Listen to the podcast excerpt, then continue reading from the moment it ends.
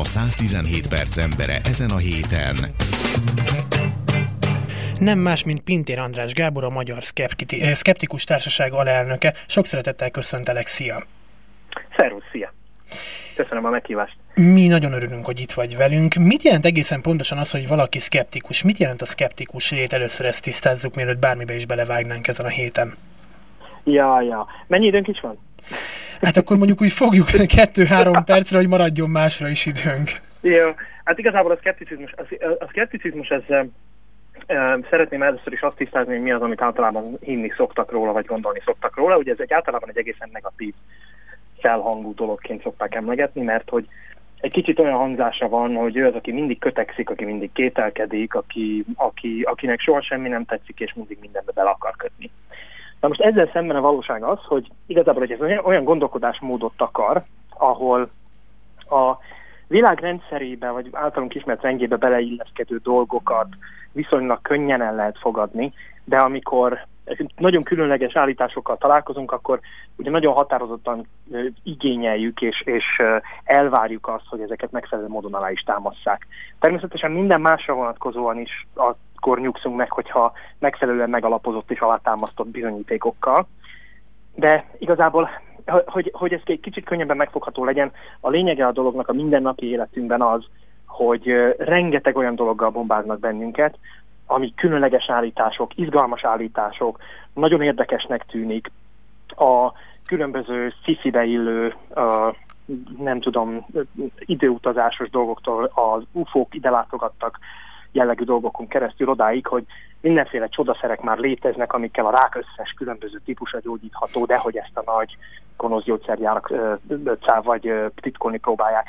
Most az ilyen kijelentéseknek a világában lehet egy kicsikét segítséget kapni egy olyan fajta megközelítéstől, bocsánat, egy olyan fajta megközelítéstől, ami, ami alapvetően bizonyítékokat követel, bizonyítékokat vár el egy-egy ilyen különleges állítás mögött. Eléggé felcsigáztál engem, amikor azt mondod, hogy izgalmas kérdésekkel keresnek meg titeket.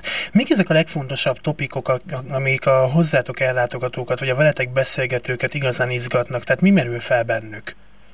Nagyon érdekes, hogy időről időre változik az, hogy mikor mi a sláger téma. 90-es években ugye az egyik sláger téma az az, az, az upok területe volt. Én magam is egyébként így kerültem kapcsolatba a, a szkepticizmussal. Erről, ha érdekel, akkor majd szívesen beszélek. De a, a, a, ahogyan változik a világ, ugye egy kicsit mindig más jellegű dolgok azok, amik aztán előjönnek. És akkor jöttek a mindenféle csodadoktorok, az ilyen távgyógyítók, telefonos doktorok, Um, aztán, aztán most az utóbbi időben, főleg az étrendkiegészítők, a különböző csodagyógymódok, összeesküvés elméletek nagyon-nagyon népszerűek. Az egyik ilyen például az, hogy uh, vannak ezek a tehát vannak, akik úgy gondolják, hogy ilyen kentrélek uh, kell próbálnak befolyásolni minket, amik a, hát ugye mindenki ismeri a kondenzcsíkokat az égen, amiket a, repül, amiket a repülők húznak, amik a repülők közlekedése és a, a a motorok égéstermékei nyomán jön létre a légkörben. Na most ezeknek a, ezeknek a egyes körökben ugye az a népszerű gondolat terjedt el, hogy ezeknek az eredet teljesen más, és valójában mérgeznek minket, illetve tudatos befolyásolás alatt állunk. Na most ezek az ilyen jellegű összeesküvés elméletek, amik nagyon ö, elterjedtek. Magyarországon egy kicsit marginalizált ez a téma, ö, szerencsére, de vannak olyan helyek, ahol kicsit jobban, de a, a, valahogy a, a különböző alternatív gyógymódok, illetve az ilyen csodagyógymódok azok, amik, amik úgy tűnik, hogy most már hosszú évek óta folyamatosan sláger témák. És ezekkel gyakran meg is keresnek minket, hogy erről hallottunk-e, erről mi a véleményünk. Ha más nem családi körben megkeresnek bennünket, ami már egy eredmény, amikor odáig eljutunk, hogy valaki mondjuk a, a, ahelyett, hogy azonnal kiposztolna valamit a Facebookra, akkor előbb inkább megkérdezi, hogy erről tudunk-e valamit, vagy ennek utána jártunk-e már, hogy emögött mi van. Ez mindig egy felemelő dolog, amikor ilyennel találkozunk. Sajnos nem mindig történik meg. Most ugye a leginkább, vagy a legújabb ilyen sláger téma, amiben mi nem nagyon szóltunk bele, de nagyon örültünk annak, hogy többen is ráugrottak erre a témára, amikor ugye Sovert Norbi fogta magát és kiposztolta Facebookra egy millió követővel rendelkező Facebook oldalára olyasmit, ami nem hogy teljességgel megalapozott, de ha jobban mögé nézünk, akkor még akár veszélyes állításokat is tartalmazhat. Ezt a részét azt hiszem meghagyom a dolognak a hét későbbi részére a többieknek, csak uh-huh. hogy minél több izgalmi faktor legyen, hiszen a hét megfelelő felütéseként egy kicsit beszélgessünk a te kapcsolatodról a szkepticizmussal. Mi volt az a történet, az a, az a történés, amit téged megikletett, és egy kicsit elkezdtél másképp gondolkodni? Hogy kerültél kapcsolatba ezzel az egész gondolatrendszerrel, gondolatmóddal? Nagyon-nagyon szerencsésnek tartom magamat. Tehát én azok közé, a, a fiatalok közé tartoztam, akik, hogy is mondjam, jókor voltak jó helyen. Ez alatt nem azt értem, hogy hú, nekem nagyon összejött minden, és, és továbbra sem tartozom a, az ország leggazdagabb emberei közé, de ugye nem csak így lehet mérni a, a, a pozitív dolgokat az ember életében. Az én legpozitívabb uh, tapasztalatom vagy élményem ilyen értelemben talán az volt, hogy bekerültem Székesfehérváron a Terkán Lajos csillag, bemutató csillagvizsgálónak a csillagász szakkörébe 15 évesen. Én 13-14 éves koromban meg voltam őrülve az UFO-kért. És ugye ez a 90-es évek, 90-es évek eleje közepe, és olyannyira oda voltam értük, hogy én rendszeresen jártam olyan helyekre, ugye talán van, aki még emlékszik a hallgatók közül a, a gabonakörökre, székesfehérvári gabonakörökre. Én oda kijártam, én azt nagyon elhittem, hogy azt tényleg, tényleg ufók csinálták, um, és most az ufók, ez most kicsit pontatlanul használom a kifejezést, mert az ufó az ugye azonosítatlan repülőtárgy, de hát én elhittem, hogy ezt földön kívüliek csinálták. Közben hát kiderült, hogy Takács Gábor és Dalos Robert székesfehérvári lakosok voltak azok, akik megalkották ezeket. Na most én ezeket úgy tudtam meg, vagy ezekről úgy szereztem tudomást, hogy az érdeklődésem révén a szüleim szerencsémre mindig megpróbálták kielégíteni az érdeklődésemet. Tehát tudták, hogy éppen mik érdekelnek, mindig olyan könyveket kaptam ajándékba. És egyszer a kezembe került a természet fölötti jelenségek Atlasza című könyv, ami azt hiszem, hogy sokat polcán lehet még, akik hmm. akkor a 90-es években ilyenekkel foglalkoztak. És Hát ott nagyon sok érdekesség volt. Én hát villogtattam különböző csillagok irányába, amik ott le voltak írva, hogy melyik csillagképek környékén kell keresni. Így kezdődött az érdeklődésem a csillagászat iránt. És ahogy elkezdtem a csillagászattal foglalkozni, szembe jött velem az, hogy itt Fehérváron van egy csillagvizsgáló, én oda bekerültem, a szakkörbe eljártam, nem nagyon emlegettem, hogy én UFO miatt érkeztem elsősorban, hanem Lehet nem voltam arra jó névem. Az a helyzet, hogy aztán később, mint, mint tudományos ismeretterjesztő, mint ott a csillagdának voltam egy időben szakkörvezetője is, illetve sok csillagászati bemutatót tartottam amatőr csillagászként.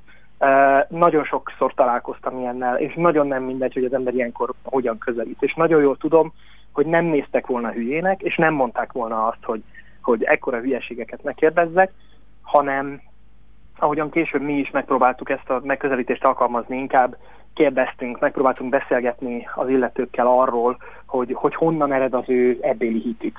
És amikor egy, elkezdtem egyre többet megismerni abból, hogy hogyan is működik a világegyetem, amikor az ember belenéz egy távcsövön keresztül a, a, a mindenségbe, és amikor, amikor ö, a, azok a kis pöttyök az égbolton hirtelen így elkezdenek testet ölteni, és meglátod a Jupiter bolygót például a holdjaival, és rajta a felhősávokat, az valami elképesztő csoda szépen fokozatosan rájössz arra, hogy a valóság még izgalmasabb, mint amit te hittél arról, ami természet felettinek tűnik, vagy valami természet feletti dolog. És hát aztán szépen fokozatosan megismerkedtem azokkal a körökkel, ugye nagyon, tényleg nagyon szerencsés voltam, mert Fehérváron 95-ben rendezték a szkeptikusok első országos találkozóját, és aztán azóta tulajdonképpen minden évben Fehérváron megrendezik ezt a találkozót, idén is lesz egyébként november közepén, és ez független a szkeptikus társaságtól volt, amikor belefolytunk a szervezésébe, de most már tehát egy két független dologként működik, és én ott találkoztam először azokkal az emberekkel, akik aztán később meghatározták az én gondolkodásmódomat. Na most erre lehetne azt mondani természetesen, hogy jó, de hát mert nekem átmozták az agyamat, és ezért, ezért gondolkodom úgy, ahogy. Pontosan ez az, hogy azt tanultam meg, hogy a vita nem egy rossz dolog, hogyha nincs egyetértés, az nem feltétlenül egy rossz dolog, viszont vannak objektíven eldönthető dolgok. Mi az, amire van bizonyíték, és mi az, amire nincs bizonyíték. És hát ez aztán később olyannyira kibontakozott, hogy részt vettem a Skeptikus Társaság megalapításánál is, vagy megalapításában is 2006-ban, és hát azóta is próbálunk a magunk eszközeivel, a magunk szegényes lehetőségeivel élve próbálunk segíteni az embereknek abban, hogy uh, hogy egy kicsikét máshogy szemléljenek bizonyos dolgokat, hogy, hogy egy kicsikét jobban eligazodjanak abban az útvesztőben, ami a rengeteg különféle állítást, állítás, mint környezet kialakít. Biztos vagyok benne, hogy ezen a héten még rengeteg izgalmas történet fog majd itt előkerülni Pintér András Gábor tarsójából, úgyhogy érdemes a, a 101 perc hét embere rovatával tartani csak úgy, mint általában. Én már köszönöm neked a beszélgetést, és hogy itt voltál velünk. Nagyon-nagyon szépen köszönöm. A 117 perc embere ezen a héten. Pintér András Gábor, a Szkeptikus Társaság elnöke. Jó napot kívánok, szia! Szervusz, köszönöm, köszöntöm a hallgatókat. Informatikai termékmenedzser? Tessék? uh, volt olyan is, igen. előfordult, ilyen. ele, előfordult már ilyen időszak is az életemben, igen, de mm. hát alapvetően nagyon-nagyon sok mindennel foglalkoztam már. Nem először vagy itt nálunk, és beszélgetünk veled, nem a 117 percben, de a rádióban, és valahogy a soha nem került szóba, hogy hogy keveredtél be a társaságba. Hát a társaságnak alapító tagja vagyok, Um, Aha, tehát, hogy benne vagyok, én vagyok az is kész. és uh, hát igazából magában a szkepticizmusban még középiskolás koromban, azt hiszem tegnap erről beszéltünk is egy kicsit, hogy még középiskolás voltam, amikor ezzel az egész uh, szkeptikus gondolattal egyáltalán kapcsolatba kerültem. Filozófiai oldalról indultál ebben Nem. a dologban, vagy a racionalitás? Igazából a, a megis, megismerés, világ működésének a megismerése vezetett ide. Tehát mindig szerettem volna mindent körülöttem, a válaszokat kapni kérdéseimre. És aztán hát ugye volt egy szerencsés helyzetbe kerültem a, a Székesfehérvári és bemutató csillagvizsgálónak a, a csillagász szakkörébe, uh-huh. és ott egy kicsit bevezettek abba, hogy hát a tudomány milyen válaszokat ad bizonyos kérdésekre. És hát ott rájöttem arra, hogy ezek a válaszok, ezek ezek jobban megfoghatóak és, és stabilabb lábakon állnak, mint nagyon sok minden, ami, ami körülöttünk van, és amit körülöttünk megpróbálnak válaszként eladni. Ugorjunk bele, vagy ugorjunk vissza abba a folyóba, amiben nem léphetek bele kétszer ugyanúgy, de hát mindegy. Ott hagytuk abba a beszélgetést a szigeten. Igen. Hogy a szkepszisnek az a fajta attitűdje, amit filozófiai értelemben is az ember feltételez, még pedig az, hogy hogy egy képesség, vagy inkább egy készség arra, hogy folyamatosan kétségeket támasztak, akár saját magam és a gondolkodási metódusom felé. Amiről akkor nem beszéltünk, nagyon szívesen beszélnék róla, az az, hogy mennyire lehet ezt a végletekig fokozni? Ö, nem érdemes. Uh-huh. Éppen ezért az, amit most mi szkepticizmusként emlegetünk, az nem a görög szkeptikus filozófiának a, a, az újraéledése tulajdonképpen. Tehát nem arról van szó, hogy az ég világon mindent kérdőjelezzünk meg, és tulajdonképpen ez valahol egy, egy egészen nihilis, nihilizmusba hajló dolog lenne, amikor, amikor így igazából semminek nincs alapja, amikor semmiben nem bízunk, amikor semmire nem tudunk építkezni, ennek értelme nem sok lenne a, a mindennapi életünkben nyilván. Éppen ezért szoktak úgy hivatkozni erre a, a modern szkeptikus mozgalomra, hogy ez a tudományos szkepticizmus. Amikor van egy rendszer, a világnak van egy rendszere, amit, amit, ami egy nagyon-nagyon jól felépített rendszer most nyilván nem egy ilyen alakváltó gyík embereknek a rendszeréről beszélünk, hanem a, amit a tudománynak, mint módszernek az alapjaira helyeztek el. Ha körbenézünk, mindenhol tele vagyunk ezekkel. Itt van a számítógép, itt vannak a kis lámpák, a kis ledek, a, a, az, hogy a mikrofonokon keresztül így a hangunkat ki tudjuk tenni az internetre, és, és fogni tudják, és hallgatni tudják a hallgatók. Ez mind olyan jellegű technológia, aminek az alapja a tudomány. A tudomány nem egy információ halmaz, hanem a tudomány egy módszer. Uh-huh. És a tudomány a megismerésnek egy módszere. Azt mondja, hogy van egy jelenségünk. Van egy elméletem arra, hogy ez a jelenség micsoda, és hogyan működik, és miért úgy működik. Ezt az elméletet pedig a gyakorlatban megpróbálom tesztelni hogy igen, de akkor annak, ennek az elméletemnek vannak következményei, akkor ebből az következik, hogy ezt kell látnom, ezt kell látnom, és ezt kell tapasztalnom. És ha ezt tapasztalom, akkor nagyjából elfogadottnak tekinthetjük az elméletet, ha nem, akkor nyilván alakítani kell még, mert akkor valami nem működik. Na most ilyen apróságok, vagy ilyen apró lépésekkel, ilyen folyamatos finomításával a rendszernek juthattunk el odáig, hogy a Föld nem lapos, hanem gömbölyű. Rájöttünk, hogy nem is igazából gömb alakú, hanem igazából, igazából geoidnak hívják ezt a dolgot, és akkor szépen fokozatosan megyünk egyre mélyebbre és egyre inkább bele a részletekbe. Ennek köszönhetőek olyan fejlődések, hogy olyan számítógépeket használunk már, amiket mobiltelefonoknak nevezünk, de valójában olyan számítógépek, amik tíz évvel ezelőtt hatalmas nagy dobozokban Ekkora helyezkedtek el. Igen. Voltak, igen. Tehát e, e, ezek, ezek a fejlődések, ezek mindennek a folyamatos, egyre mélyebbre ásásnak köszönhetők, és ugye hihetetlen eredményeket tud elérni. Viszont van egy folyamatos, e, ez, ennek van két, ebből fakad két probléma. Az egyik, hogy van egy eltávolodás tőle, mert egyre bonyolultabb. Egyre nehezebb megérteni. Mielőtt tovább mennék a másikra is, szabad ne felejtsd. Az a fajta technológia használat, amiben már mi élünk, az például Marika néni szúcson, hogyha nem is egy okos telefon, de egy normál mobiltelefont, ha használ, olyan szintű ismeretek nincsenek a birtokában, aminek az a következménye, hogy ő csak elhiszi, ha valaki elmondja, hogy ez a mobiltelefon hogyan működik. Itt nagyon érdekes, hogy megint bejön egy olyan faktor, amivel elméletileg a szkeptikus attitűd nem azonosul, a hit. Nagyon nagy különbséget tennék itt. Itt van egy, a hit és a bizalom között tennék különbséget. Uh-huh. Tehát va, megbízom egy szaktudásban. Ez más, mint amikor valaki, valamiben vakon hiszek. Amikor anélkül, hogy bármit is tudnék róla, vagy bármit is kellene róla tudnom, egyszerűen csak elfogadom, hogy létezik. Nyilván hozzátartozik az életünkhöz, mert annyira bonyolult minden körülöttünk. Én nem értek például ahhoz, hogy mi zajlik a nagy hadron ütköztetőben CERN-ben. Fogalmam sincs. Igazából a, a, a magfizikához annyira nagyon lövésem sincsen, hogy nem tudok hozzászólni, de nem is teszem.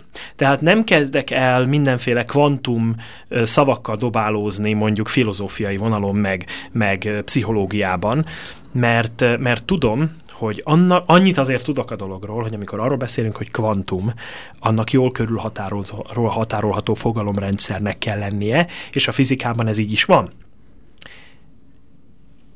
És, és, ez, és, és itt, van, itt van nagyon nagy különbség. Tehát ha szkeptikus ember, ami a tudomány rendszerében, a rendszer alatt ugye a gondolkodásmódot és a, a tudománynak az önjavító mechanizmusaival ö, felszerelt rendszerét értem, ö, ami ebben a rendszerben el, helyezkedik el, ezt nem sok értelme van megkérdőjelezni olyan értelemben, hogy egyrészt ahhoz annak a szakterületnek a, a, a, a szaktudósának kell lenni, hogy valaki azt érdemben már abban a mélységben meg tudja kérdőjelezni. Másrészt viszont, amíg a dolog működik, addig önmagában a megkérdőjelezésének nincs értelme. Ilyen például az evolúció. Most, ha ugye vannak olyanok, akik tagadják az evolúció tényét, amit tényként emlegetünk, a tudomány olyan széles körben elfogadottként, dologként kezeli, ami, ami annyira nagyon masszív alapokon áll, hogy nincs értelme elkérdejelezni azt, hogy az evolúció egy létező jelenség az élővilágban. Mégis vannak, akik megkérdejelezik ezt hit alapon. Mert hogy az ő hitrendszerükbe ez nem fér bele. Ó, de nekem ennél sokkal jobban tetszik az a fajta megoldás, amikor azt mondom, hogy az én hitem olyan mély, hogy az evolúció ténye bizonyíték arra, hogy Isten létezik. Na, az más. Ez, ezek hát már ezek ilyen alternatív ilyen... megoldások a, a kettőnek az összefésülésére, és ezekkel nincsen is, nincs is semmi baj.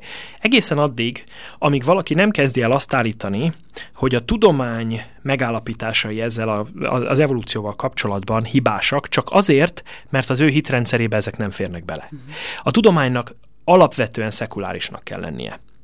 Ö, ami... Ez azt jelenti, hogy nem is figyel arra, hogy mi történik a vallás és a hit világában?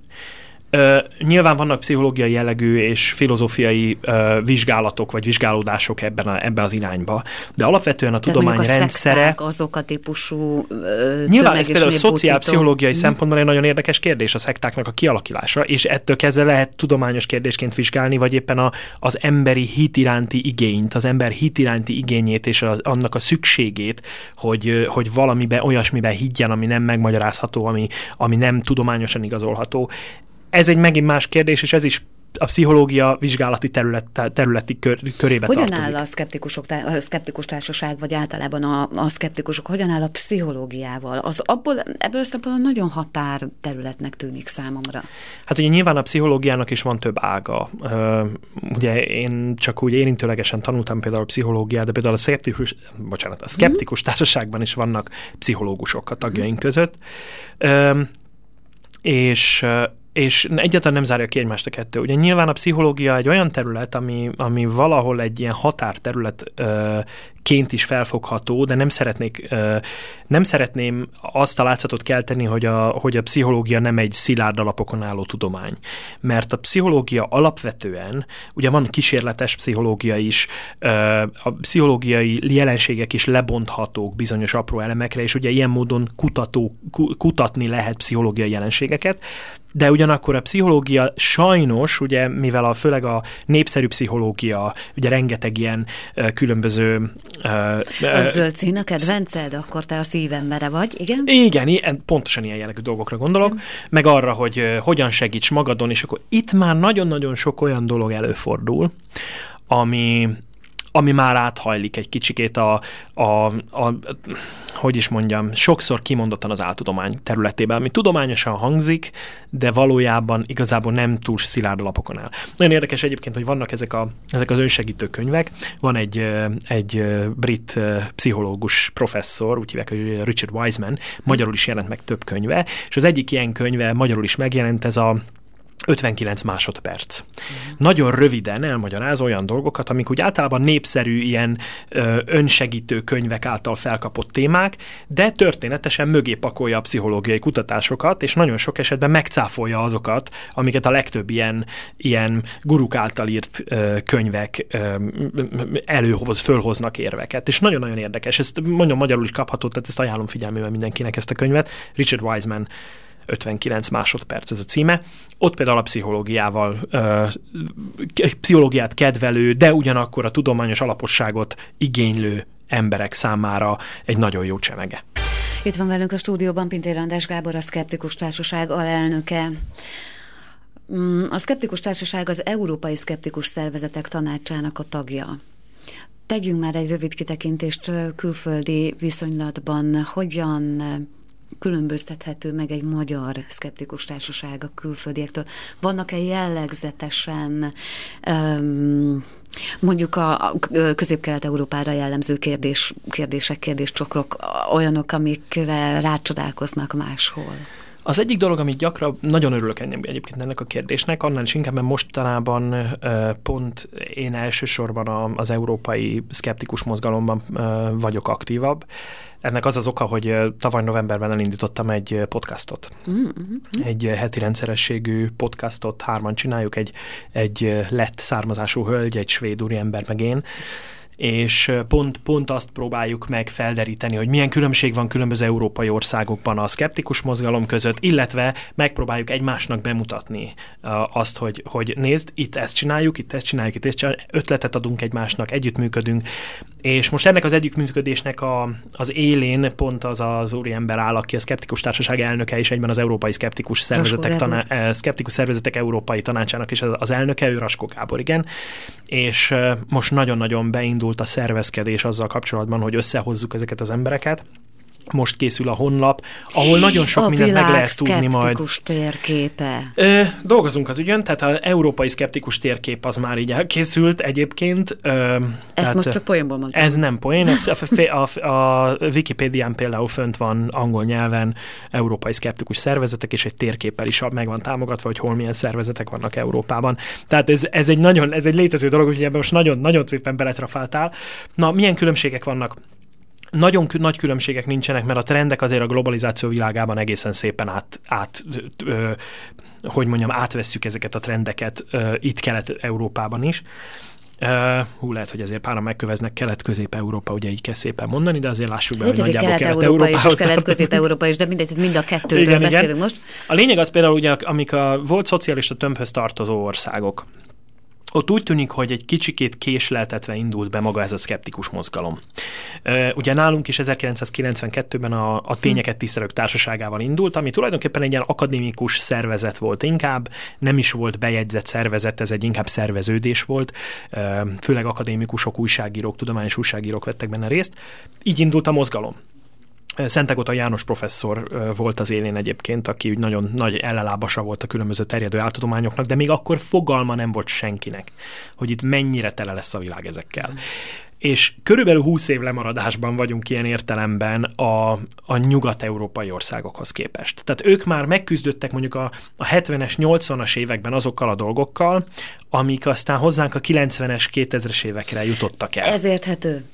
És és ugye nagyon sokáig a, érdekessége a dolognak, hogy a, a, szocialis, a szocializmus időszakában ugye Magyarországon nagyon sok dolog egyszerűen tilos volt. A tudományos ismeretterjesztés, ugye a TIT pedig egy nagyon-nagyon virágzó dologként működött, ami, amit azért jó lett volna valamilyen értelemben áthozni a, az új rendszerbe, nem a tiltásokat, hanem azt, hogy, hogy, hogy a tudományos ismeretterjesztés működjön. Minél szélesebb körben erről beszélünk, ugye? Igen, minél igen, szélesebb igen. körben, igen, hát igen. minél kevesebb pénzért. Igen, a probléma az, a probléma az, hogy egyrészt ugye azért ez egy régi módi uh, szervezet, tehát a tudományos ismeretterjesztésnek lépést kellene tartani a globalizáció révén Magyarországra is begyűrűző hihetetlen tempójú változásokkal. Tehát uh, most nem, ugye nem olyan régen vetítették például az egyik magyar tévécsatornán is a Kozmosz című sorozatnak az újra 20 év után, több mint 20 év után újra, sőt most már 30 évet telt el az, az előző óta, ugye 1980 volt az első, nem tudom, azt ismered-e Carl Sagannak a Kozmosz című sorozatát. Istenem, a, a, Istenként tiszteltük a Carl Sagan. Carl Sagan, a, tehát ő volt a tudományos ismeretterjesztés atya Igen. tulajdonképpen, és David Attenborough-val együtt. Szóval, a, a, de, de ő hozta be a csillagászatot a tudományos ismeretterjesztésbe igazán. Tovább megyek, a Carl Sagan és a David Attenborough hozták be azt a fajta tudományos világképet, ami most itt a zeneszünet alatt pár szóban beszéltünk arról, hogy olyan jó lenne egyszer beszélni a humanizmus, vagy a humanitárius mm, értékek és a, és a, a szkepszis kapcsolatáról, akik valami nagyon végtelen emberi módon tudtak beszélni róla. Igen. Nem csak az, hogy közérthető, az egy dolog, hanem hogy ilyen nagyon elnézően, vagy ilyen bölcsen igen. Megértően. Igen, és ez például ez is nagyon, ez egy nagyon érdekes változás, a, például saját magamban veszem észre, hogy 20 évvel ezelőtt, amikor ebbe az egészbe bekerültem, akkor olyan dühös kamaszként a, a sok butasággal szemben iszonyatosan erősen kiabálva próbáltam meg részt venni, és rájöttem, hogy ez nem megy, hogy szín, az ember fokozatosan bele, észreveszi azt, hogy mi az, ami megy, mi az, ami nem. Ha én most valakit lehülyézek azért, mert valami olyasmiben hisz, ami teljesen megalapozatlan, örökre elveszítettem el a, a kapcsolatot, örökre hátat fordít nekem, mert senki nem szereti azt hallani, hogy, és, és attól valaki nem lesz hülye, hogy olyasmit hisz el, ami nem megalapozott. Ez akármilyen hitről legyen szó, vagy akármilyen megtévesztettségről. Hm. Ami, a, akire nagyon haragszom változatlanul, aki átveri az embereket. Azoknak nem tudok megbocsátani. Végtelen sajnálom. Holnap folytatjuk. Oh. igen, igen. Egy olyan kérdés, amire egy igen nemmel lehet válaszolni. Tud-e, akar-e Foglalkozik-e a szkeptikusok társasága az olyan képzetekkel, mint mondjuk a migránsok, akik nincsenek is itt bent a világunkban, mert hogy egy egész világkép épül fel rá? Nagyon érintőlegesen csak, mert ugye nagyon politikailag átitatott mi azzal nem szeretünk foglalkozni, ami nagyon politikus dolog, főleg ami pártpolitikához kötődik. Viszont nagyon sok tévhit van. Ezt főleg úgy szoktuk inkább csinálni, ugye például van a a Urban Legends blog például, mm. amelyik nagyon sok ilyen témájú dolgot oszt meg. Hát nem nagyon, nagyon sokat, de azért előre fordulnak. Azokat azért szeretjük tovább osztani. Nagyon-nagyon sok téves állítás, hazugság, mellébeszélés, uh, hamis adatoknak a kidobálása. A része miatt. Igen, szóval ezekben azért nagyon-nagyon fontos rendet fel. tenni. Igen, igen. És hát nyilván próbáljuk megérteni a jelenségeket. Tehát a tömegpszichózisnak a jelenség, vagy a, a különböző jelenségei azok szintén olyanok, amiket érdemes egy kicsikét mélyebben megérteni, és ehhez néha a szakembereknek a segítségét kell igénybe venni, amit már emlegettünk, hogy a szakemberek a saját szakterületükön úgyis többet tudnak, mint mi bármelyikünk. Keressék a hiteles embert. Pintér András Gábor, visszavárunk ide holnap. Köszönöm. Köszönöm szépen. A 117 perc embere ezen a héten. Pintér András Gábor, a Skeptikus Társaság elnöke. Már itt két napja a vendégünk vagy, ma harmadszor, és ez még így marad egy darabig. Sok minden az embernek hirtelen eszébe juthat laikusként is, talán a legjobb, hiszen a hallgatót is laikus bizonyos ügyekben, valamihez nyilván szakértő, de a szkeptikusról, amikor így első pillanatban gondolkodik az ember, és lehet, hogy ezt már valahogy tárgyaltátok itt a többi napon a kollégáimmal, akkor az egyik kifejezés, ami szinonimaként eszembe jut, és biztos, hogy ez akkor így nem lesz jó, az egy kicsit a pessimist, hogy én szkeptikus vagyok mm. ebben a dologban, én ezt, ebben nem nagyon hiszek. Ez most ez a nem nagyon hiszek, ez mit jelent? Jelenthet az, ez a pessimizmust, vagy az, hogy ennek a dolognak utána kell járni? Ez így pontatlan. Mi, mi, mi a szkeptikus? Na, beledadogtam. A szkeptikusnak a pontos értelmezése, a ti értelmezésetek. Jól van, először is szeretettel köszönöm a hallgatókat, és szervusz, köszönöm, a, köszönöm, hogy itt lehetek. Egy apró pontosítással kezdeném, a, én, én az egyik alelnöke vagyok a Szkeptikus Társaságnak. Jobb, az igen. elnöke Raskó Gábor, aki egyébként volt már a hét ember a 117-ben pár hónappal ezelőtt. De ez nem volna semmit. ez nem. Igen.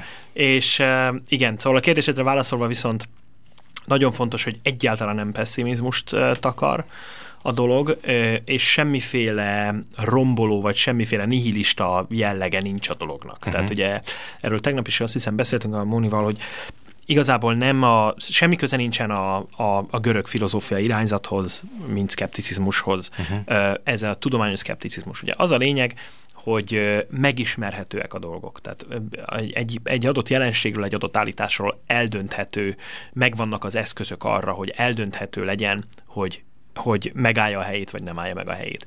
És egy olyan szemléletet akar, hogy amennyiben nem állja meg a helyét, akkor azt, az, azt, azt az állítást, azt, azt nem szabad elfogadnunk igaz állításként. Igaz állításnak azt fogadjuk el, ami jelenlegi legjobb tudásunk szerint uh, megfelelően bizonyítható vagy alátámasztott. Tehát a dolgok végére kell a járni. A dolgok végére kell járni. Aha. Nyilván ez nem jelenti azt, hogy minden apró, tehát hogy is, én most azt, azt mondom... most oponálni, hogy azért vannak ügyek, mert, amik nem fekete Igen, fehérek. tehát hogyha te most azt mondod nekem, uh, vannak, viszont az fontos, hogy vannak, amik fekete-fehérek. Tehát uh, vagy legalábbis annak tűnnek.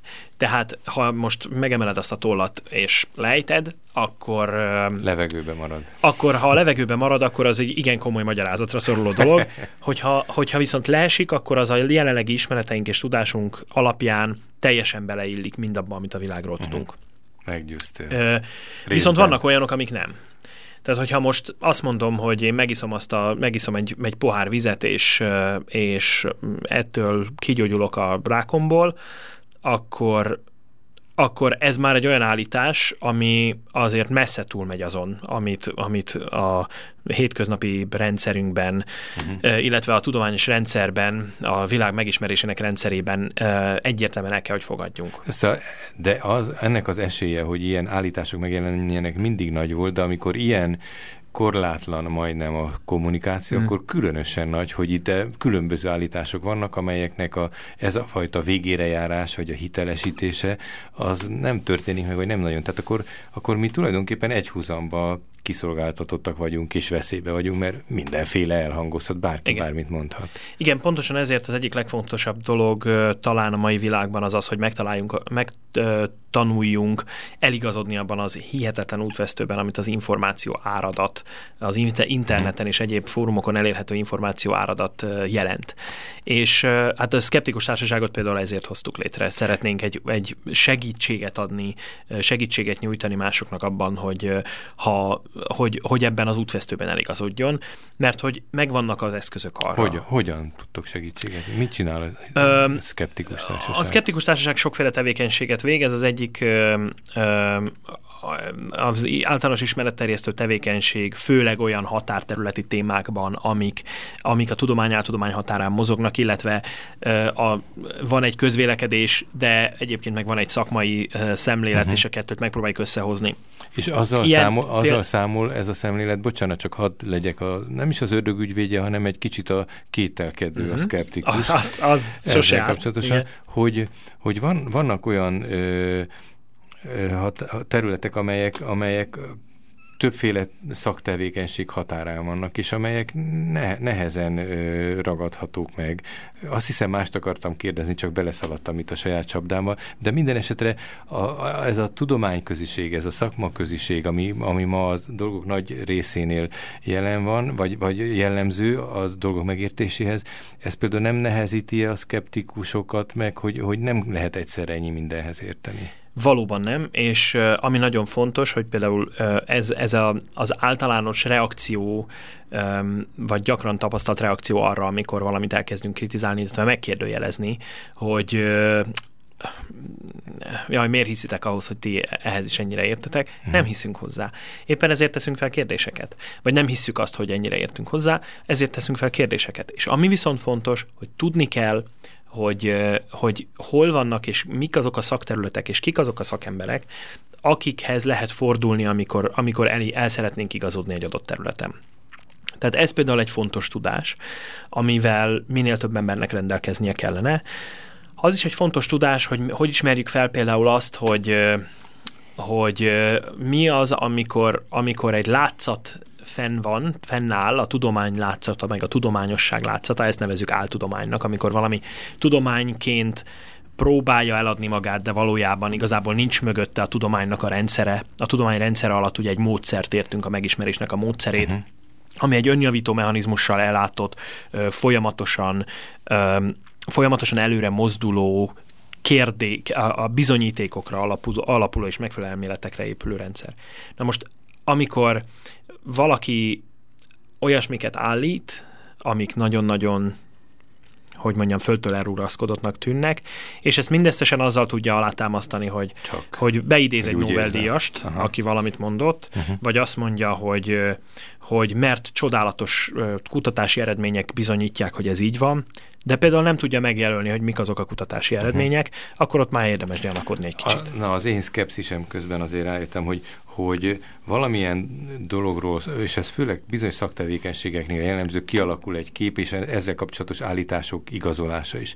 És amikor úgy hozza a helyzet, hogy, hogy, hogy fölborul ennek a, a valóságtartalma, a változás történik ebben a dologban, előfordulhat, és nyilván ezzel szembesül a szkeptikus társaság, amikor megpróbál tényszerűen ítél, meg, meg, megérteni és megítélni dolgokat, hogy, hogy, hogy gyakran azért nem tud egy új értelmezés napirendre kerülni, nem azért, mert nem elég tudományos, hanem azért, mert a fennálló rendszernek nem áll érdekébe, hogy egy más típusú rendszer legyen.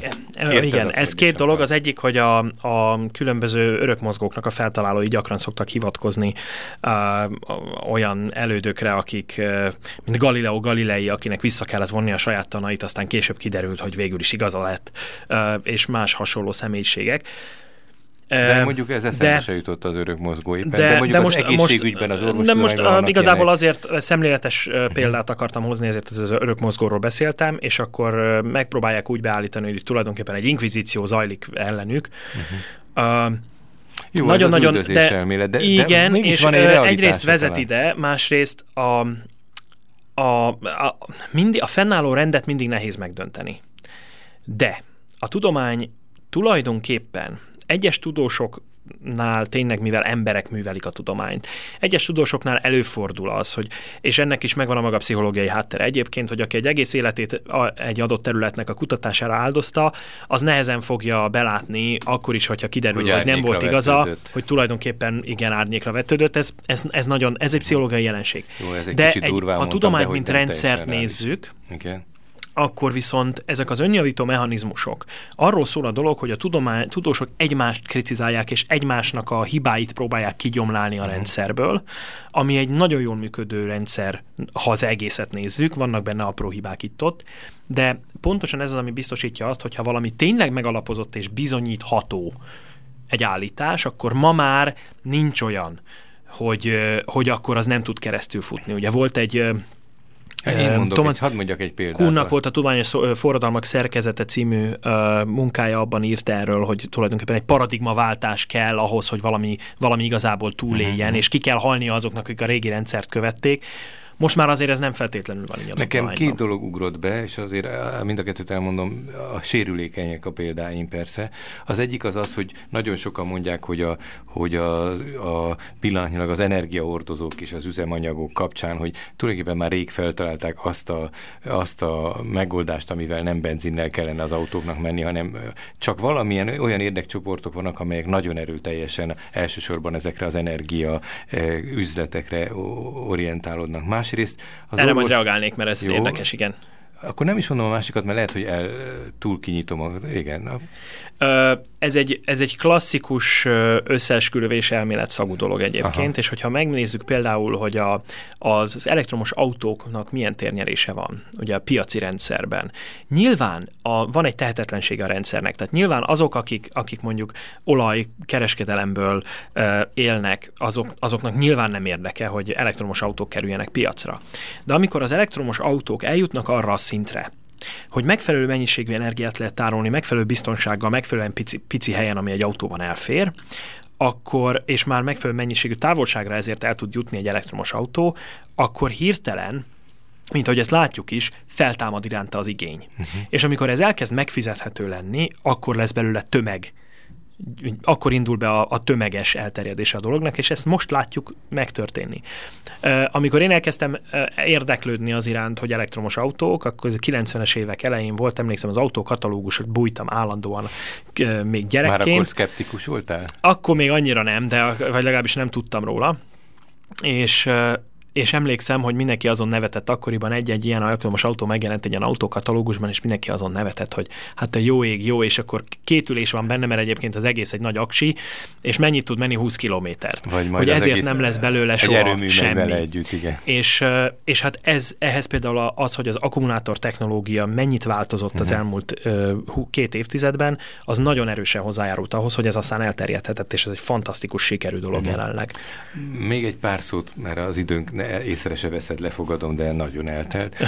Látom, hogy még a társaságról mondja egy pár szót. Tehát mondod, hogy ezekkel foglalkoztok. Mi a társasági életnek a, most nem a szűk, száraz szervezeti keretei, de hogy, hogy találkozókat szerveztek, megnyilvánulásokat, állásfoglalásokat tesztek, hogy, hogy dolgozik, hogy él a szervezet, mennyire bel, bel, belülre irányuló, vagy mennyire nyilvánosság számára? Ezek két, két részletben tudok válaszolni. Az egyik, hogy egy kb. száztagú szervezetről, egy egyesületről van szó, um, és uh, ez az egyesület egyrészt uh, időnként kiad egy hírlevelet, amiben fontos információk vannak. Van egy Facebook oldalunk, ahol, uh, ahol viszonylag aktív a jelenlét, tehát uh-huh. próbálunk, próbálunk azért ott megosztani mindenféle eseményt és egyebeket. Van egy nagyon-nagyon-nagyon aktív Facebook csoportunk, ahol komoly viták zajlanak. Az nem a mi csoportunk, igazából az nem, tehát az mi nem egy közvetítő közekként használjuk, hanem az egy vitafórum, uh-huh. ami nagyon-nagyon tényleg az nagyon pörög. Minden hónapban, ha jól emlékszem, minden hónap harmadik kedjén, vagy második vagy harmadik kedjén, de ezt meg szoktuk hirdetni előle, tehát érdemes figyelni, főleg a Facebookon, meg a honlapunkon.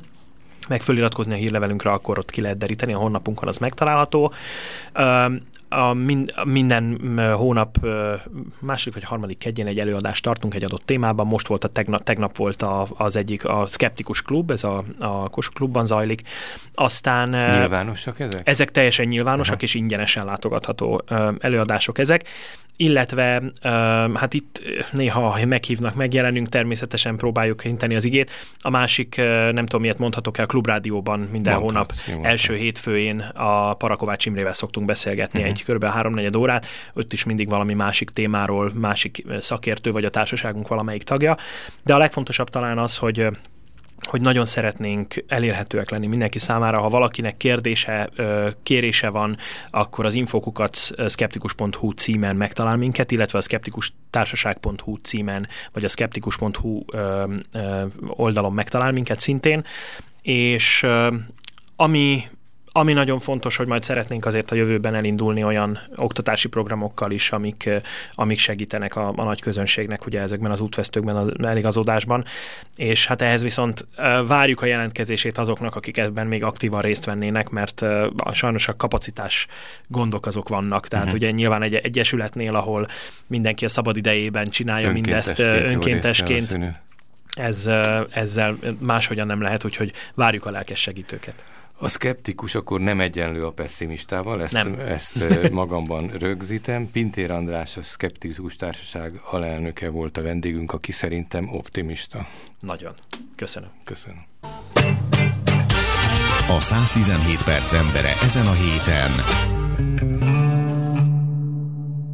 Pintér András Gábor, a Szkeptikus Társaság alelnöke, szeretettel köszöntöm. Kezdjük csak, köszönöm szépen a lehetőséget, hogy itt lehetek.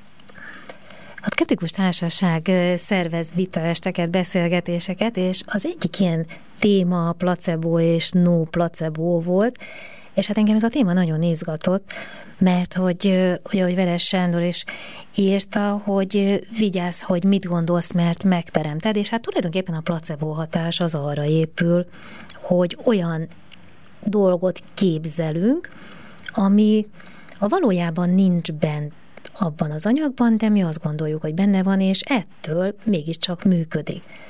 A szkeptikus társaság az a tudományos alapokon állók és a racionális, logikus gondolkodás híveiből jön létre.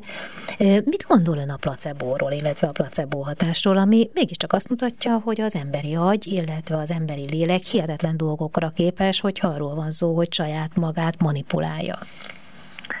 Igen, ez vitathatatlan. Um, ami, ami nagyon-nagyon fontos, hogy azt tudni kell, hogy a placebo és a nocebo, ja, azt így egy, egy apró um, dolgot említek, hogy a, a, említeni no placebo az nem no placebo, hanem nocebo, ami, ami tulajdonképpen... Ja, igen, ezt rosszul mondtam, bocsássa meg.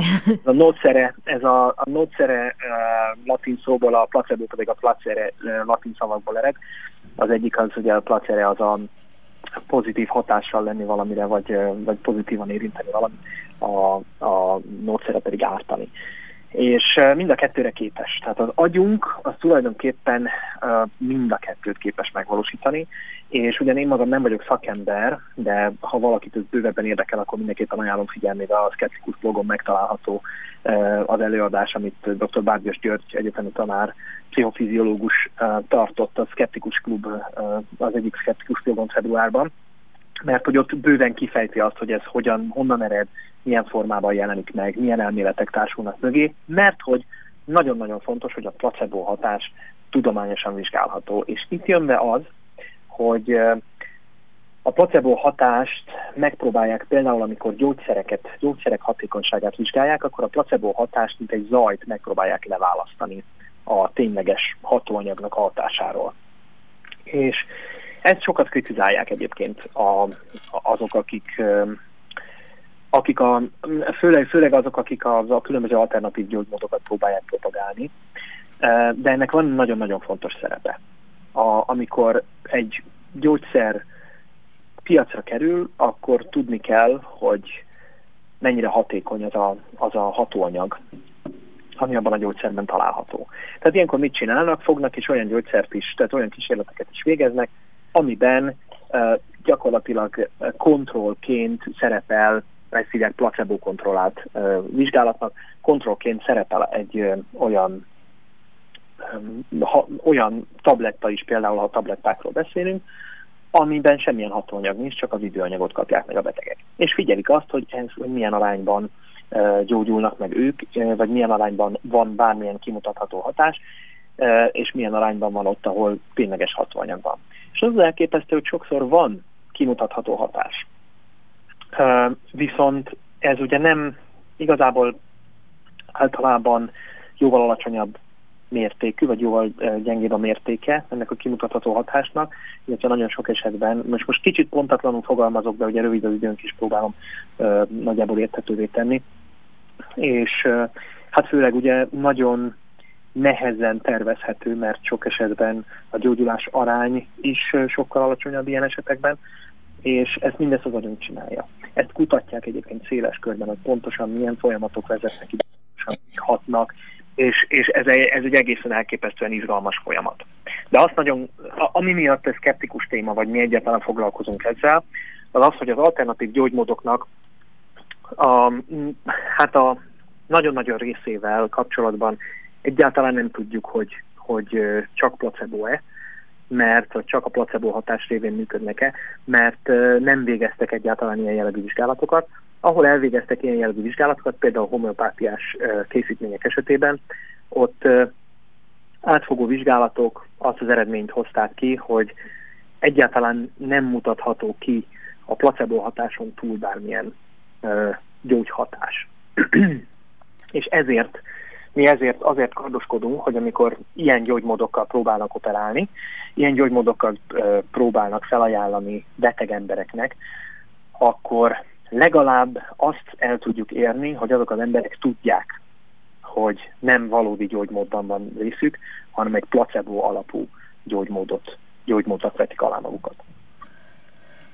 Ugye a műsor elején beszélgettünk pont arról, hogy milyen fontos a világos beszéd akkor, amikor egymással beszélünk, és pontosan ebben az anyagban, amit ön is említett, találom azt, hogy például Bárdó György vizsgálja a betegtájékoztatók szugessziós erejét is, tehát hogy nem mindegy, hogy hogy kapja az ember azt a gyógyszert, mi van abban a betegtájékoztatóban, milyen módon van leírva, tehát jól vagy rosszul van leírva, mert hogy nagy mértékben függ attól is, hogy egyrészt hogy hat az a gyógyszer, mennyire fognak megjelenni a mellékhatások, mert ugye pontosan ezért fontos az, hogy ugye amit ön is mondott, hogy nem csak placebo hatása van, hanem nocebo hatása is van, tehát hogy rossz irányba is befolyásolhat, hiszen például, hogyha elolvasom az összes mellékhatást, és elhiszem, hogy ezek mind megjelennek, akkor azt is be tudom generálni, hogy az orvostudománynál maradjunk, hogy hogy hirtelen csak nem tudom, én kiütéseim lesznek, Igen. beteg leszek, valamilyen mellékhatás megjelenik.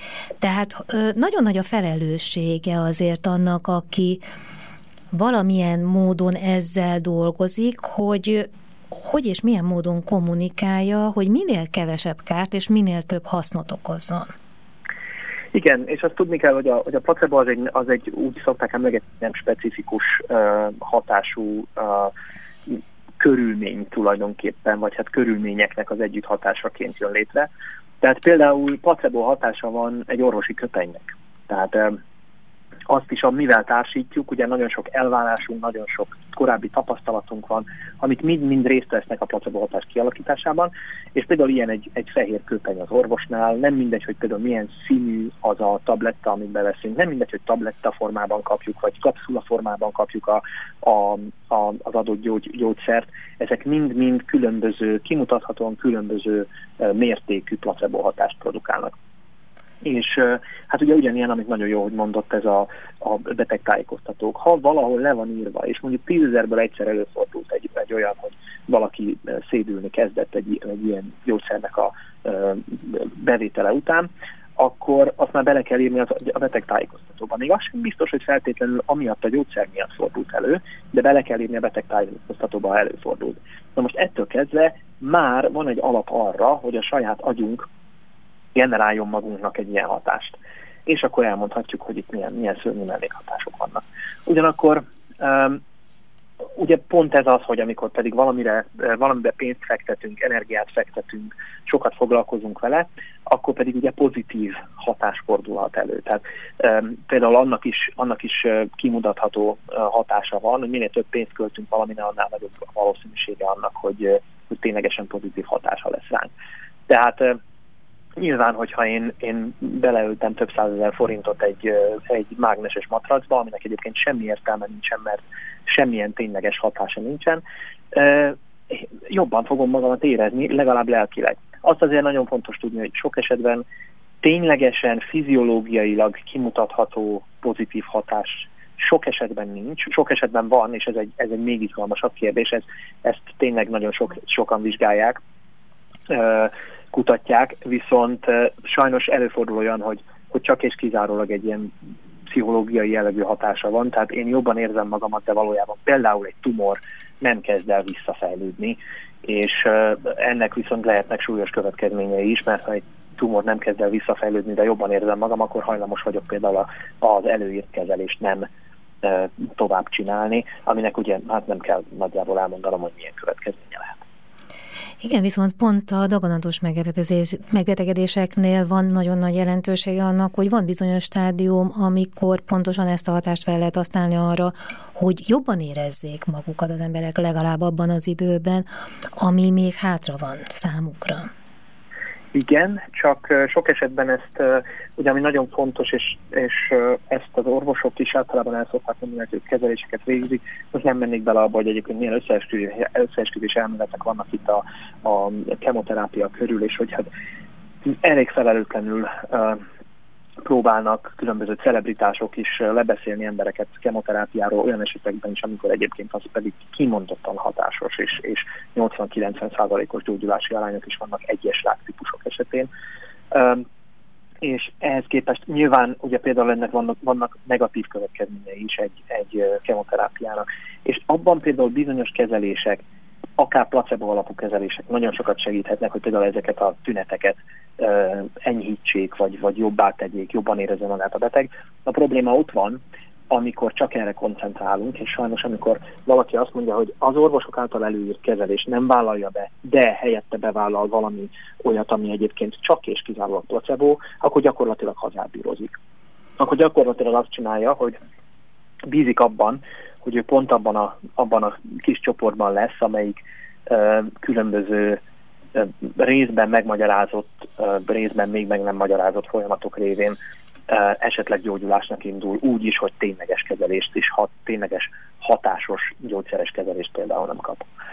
Szóval ez egy, ez, egy, ez egy nagyon ingoványos terület, és nagyon-nagyon oda kell figyelni. Hát azért foglalkozunk mi is ezzel, mert mi azt szeretnénk, hogyha ugye egy információ alapú társadalomban élünk, mi azért, próbálunk meg tenni, hogy az, azok az emberek, akik ilyen helyzetekbe kerülnek, minél inkább hozzáférjenek a tényleges, valós információkhoz. Tehát ugye, amikor, amikor nem mondjuk el azt, hogy itt valójában placebo alapú kezelés van, akkor abban a hitben ringatjuk őket, hogy, hogy itt egy tényleges hatás mérhető, és közben közben mégiscsak egy hazárjátékot játszunk, ami etikailag egyszerűen nem megengedhető. Tehát ami miatt mi az egészségügyi kérdésekkel így foglalkozunk, és a placebót, hát nem azt mondom, hogy ellenezzük, de szeretnénk tisztázni, hogyha valami csak placebo, mint például a homeopátia esetében, az azért van, mert etikailag úgy érezzük fontosnak, hogy megfelelő információval rendelkezzenek a betegek és azok, akiknek szüksége van ezekre a kezelésekre. Hát minden esetre ez egy hihetetlenül izgalmas téma, és azt gondolom, hogy erről rengeteget lehetne beszélni. Bárdos egy előadásában van egy nagyon szép mondat, a placebo egy tárgyasult szuggesztió, amely az orvost képviseli és szimbolizálja, és amely erősíti a gyógyulási folyamatot. Hát ha erre tudjuk használni, akkor hajrá, és akkor minél többet belőle. Köszönöm szépen Pintér András Gábornak, a Szkeptikus Társaság alelnökének, hogy itt volt velünk, és természetesen találkozunk holnap, hiszen még mindig van a hét embere, tehát minden nap velünk van itt a Civil Rádióban. További szép napot kívánok! Viszontlátásra! Viszontlátásra! A 117 perc embere ezen a héten. Pintér András Gábor, a Szkeptikus Társaság alelnöke. Szerbusz és jó napot kívánok! Halló, halló! Szervusz, szia, köszöntöm a hallgatókat. Mi már régen beszélgettünk, és ugye jól is ismerjük egymást. Azért is érdekel engem, már a héten sokféle módon volt szó egyébként a szkeptikus társaságra. Engem az érdekel, hogy a szkeptikus már, mint hogy te, a napi gyakorlatod milyen, hogyan tájékozod, hogyan döntsz. Annyi elhallgatás és annyi rádumálás van manapság ebben a világban, hogy hogyan működik egy szkeptikus élő szkeptikus. Először is hadd had, ragadja meg a lehetőséget egy reklámra. Igen. A, ugyanis pontosan ezzel a céllal nemzetközi mintára a jövő hét kedden elindítjuk a, a nyílt um, szkeptikus uh, találkozás lehetőségét. Ugye van egy nemzetközi uh-huh. sorozat, amit úgy hívnak, hogy szkeptikusok a sörözőben, vagy skeptics in the pub. Igen. És hát ezt mi egy finoman egy kávézásra, tehát egy szkeptikus kávéház néven, néven hirdetjük meg. Persze. Jövő héten um, kedden 18 órakor um, lesz ez, a, ez, a, ez az esemény. Uh, Hol? Most nem jut eszembe, rögtön mondom a helyszínt akkor honnan lehet megtudni, az is jó. Tehát az is, hogyha... A Facebookon, a Facebookon van egy esemény, egyébként Bonjour Café-nak hívják. Tökéletes, aha. Ez a Páva utca 5 szám alatt található, tehát szeptember 27-én kedden 18 órakor élőben meg lehet nézni, hogy néz ki egy skeptikus, uh-huh. lehet velünk találkozni, és akkor ezeket a kérdéseket is meg tudjuk beszélni. De hogy a kérdésedre is válaszoljak. Igen. Um, Hát ami nagyon-nagyon fontos, hogy, hogy az ember azért nyilván nem mindent, az éget a világon mindent kérdőjelez meg, tehát van egy olyan rendszer, amiben azért hogy nagyjából eligazodni tudni kell. De, persze. ami fontos, hogy amikor gyanús állításokat találkozik az ember. Tehát például én, amikor van egy olyan mondás, hogy van, ami, túl, tehát, ami túl szép ahhoz, hogy igaz legyen, az valószínűleg nem is igaz. Nyilván. És uh, nyilván ez nem minden esetben van így, de a legtöbb esetben érdemes, hogyha valami túlságosan egyszerűnek tűnik, túlságosan hirtelen, gyorsan megoldanak, megoldani látszik olyan problémákat, amikkel az emberiség évtizedek óta vagy évszázadok óta küzd, uh-huh. akkor azért úgy érdemes gyanakodni. Most gondolok itt például különböző rákgyógyszerekre, hogy na már mindjárt feltalálták a a, az összes ráknak az ellenszerét, meg a gyógyszerét, meg mindenből meg lehet gyógyulni. Ezeket érdemes fenntartásokkal kezelni. Ezzel rádióztunk is annak idején, volt egy kamu honlap, amit nagyon szépen bevettek a hallgatók. De én azt mondod tulajdonképpen, hogy ahol az egyensúlyt veszt a kommunikációt, érdemes figyelni. Tehát az elhallgatás, vagy a túlzott rádumálás, vagy valami, valami csúszik jobbra-balra, ott már érdemes odafigyelni, hogy ott nem biztos, hogy minden áll. Ugye? Jó? Ez... Amikor, amikor a túlzások felé megyünk. Tehát, uh-huh. meg, amikor, meg amikor nem uh, úgy kezelnek bizonyos dolgokat, hogy uh, hogy annak megfelelően, hogy azért a dolgok nem annyira egyszerűek, mint amilyennek, mint amilyennek szeretnénk őket. Tehát van egy másik kedvenc mondásom, most egy, egy nagyon kedvenc íróm, szkeptikus szerző, Ben Goldacre, akinek magyarul is megjelent uh-huh. a Rossz Tudomány című könyve. E, ő neki van például most egy olyan gyűjteménye különböző cikkeiből, aminek az az, az, az összefoglaló cím, hogy azt hiszem majd rájön, hogy ez egy kicsit bonyolultabb, mint ahogy gondolja. ez nagyon jó. De egyébként az azt is jelenti egyébként, hogyha veled, most veled és most itt általános alanyként a szkeptikusokról beszélek, akkor titeket le lehet venni a tudományoskodással az lábatokról. Tehát egy ilyen jól kell fogalmazni. Ugye ez ezt jelenti? Mert eszembe jutott egy fantasztikus film, az Olajfaló, nem tudom, hogy láttad-e. Az például a legizgalmasabb, egy cseh film volt nagyon-nagyon régen, azt hiszem 15-20 évvel ezelőtt hozták le, és nagyjából ilyen nagyon tudományoskodó módon egy nem létező lényről egy ilyen hosszú tudományos levezetés mutatott, és nagyon-nagyon bevette a félvilág. Igen, ez, ez egy létező dolog, ez egy létező jelenség, ezt hívják áltudománynak. Persze. Valami nagyon tudományos uh-huh. hangzású, és a tudomány köntösébe bújva próbál meg hatást elérni, viszont azért, egy, a, azért a szkeptikus ennél egy kicsikét felkészültebb. Tehát a szkeptikusnak pont arra van meg az eszköze, az eszköztára, hogy rájöjjön, hogy hopp, ez csak annak hangzik, ami. Na, akkor gyakorlati dolgokról is beszéljünk egy kicsit, hogy hát a hétköznapi életben ezt, hogyan lehet ezeket a dolgokat kiszűrni. Az egyik az, hogy például van egy olyan barátunk, akit úgy hívnak, hogy Google. Igen. Uh, ugye amikor az ember elkezd keresni, vagy amikor találkozik egy adott állítással, érdemes kicsit rákeresni. Uh-huh. Vannak olyan oldalak, amik például kimondottan azzal foglalkoznak, amik, hogy bizonyos híreket megcáfoljanak. Ugye nagyon sok esetben például Facebookon is terjednek olyan képek, meg olyan videók, amiket már egyébként az interneten, amiknek az interneten már bőve ezer cáfolatát meg lehet találni. Uh-huh. A lényeg az, hogy ha valami nagyon gyanús, uh-huh. nézzük meg, hogy az ellenkező állításra, vagy az annak, annak a cáfolatát meg tudjuk-e találni. Uh-huh. Nagyon fontos. Milyen módon keresünk rá, és találunk ilyet, akkor hasonlítsuk össze, hogy a cáfolatban milyen érveket és milyen bizonyítékokat hoznak föl, vagy azoknak milyen bizonyítékok hiányára hívják fel a figyelmet, és ezzel szemben mit állít az eredeti állítás. Uh-huh. És ilyenkor nagyon gyakran, gyakorlatilag pár perces internetes kereséssel sok esetben rá lehet találni arra, hogy hát ez miért úgy kamu, ahogy van. Én elárulom, hogy én úgy szoktam csinálni, ilyen profilokat képzelek. Ha valamit meghallok, akkor megpróbálom kiegészíteni, és mennyire élőképes az, amit mondanak. És kiderül sokszor, hogy pilleg a dolog, nem biztos, hogy megáll. Igen, igen, meg azért mondjuk olyanokra is érdemes uh, odafigyelni, hogyha valaki olyasmit állít, aminek, ami ha igaz, akkor gyakorlatilag minden borul, amit eddig tudunk a világról, uh-huh. az azért egy kicsikét gyanús. igen. igen. Akkor nyilván erre lehet azt mondani, hogy a világban többször is volt olyan, hogy valami megrengette az de például so, szokás Einsteinre hivatkozni, hogy Einstein um, um, megdöntötte a korábbi fizikai világképet, ez nem teljesen igaz. Persze. Tehát azért a newtoni világképet nem kellett elvetni ehhez a newtoni fizikát, Igazából arról van szó, hogy a newtoni fizika az életünk nagy részében a mai napig is továbbra is használható és működik, nem véletlenül tanítják a, az iskolákban világszerte. Persze. Tehát... Viszont vannak olyan esetek, amikor, amikor nem elég pontos, amikor vannak olyan körülmények, amiket még figyelembe kell venni, Ilyenkor jön be a képbe Einstein. Aha. Mindes, ez nagyon izgalmas, amit mondasz, és nekem itt folytatnom is kéne, rengeteg dolog jutott eszembe, például szerintem egy következő beszélgetés témája, hogy kinek hisz a szkeptikus, meg egyáltalán, mert ugye mindenki azért mégis nem lehet teljesen hitetlen, ugye, valaki behisz talán a kedvesébe, saját magába, de inkább azt a kérdést föltenném neked itt a legvégére, hogy hogy érezted velünk magad. magad. Én nagyon jól éreztem magam, én nekem mindig nagyon jól esik, hogyha lehetőséget kapok arra, hogy ezekről a dolgokról beszéljek. Nyilván nem a saját magamról szeretek beszélni, hanem a szkepticizmusról, illetve azért néha szeretem megvilágítani ezt ugye személyes példákon is, mert azért mégiscsak Uh-huh. Ugye, mint a szkeptikus is ember, Igen. és amit egyébként néha meg szoktak kérdőjelezni, de mondom, erre is vannak bizonyítékaink, tehát hogyha... Hogy a szkeptikus ember, értem. igen, igen, igen és hát nagyon-nagyon köszönöm a lehetőséget, és, és állok rendelkezésre a továbbiakban is bármikor, illetve nem csak én magam, hanem a Skeptikus Társaságból többen is vagyunk, akik nagyon szívesen adunk. Én amint találok témát, biztos, hogy foglak hívni, és nagyon-nagyon köszönöm mindenképpen a beszélgetést a kollégáim nevében is, és hát hallgass te is továbbra a civil rádiót, és mindenki Így. másnak ezt kívánom, és, és egy kicsit többet tudtunk a te segítségeddel magáról, a szkeptikus felfogásról, és világnézetről, és gondolkodásról. Még egyszer köszönöm a veled való beszélgetést. Szervusz! Köszönöm szépen, szervusz, International.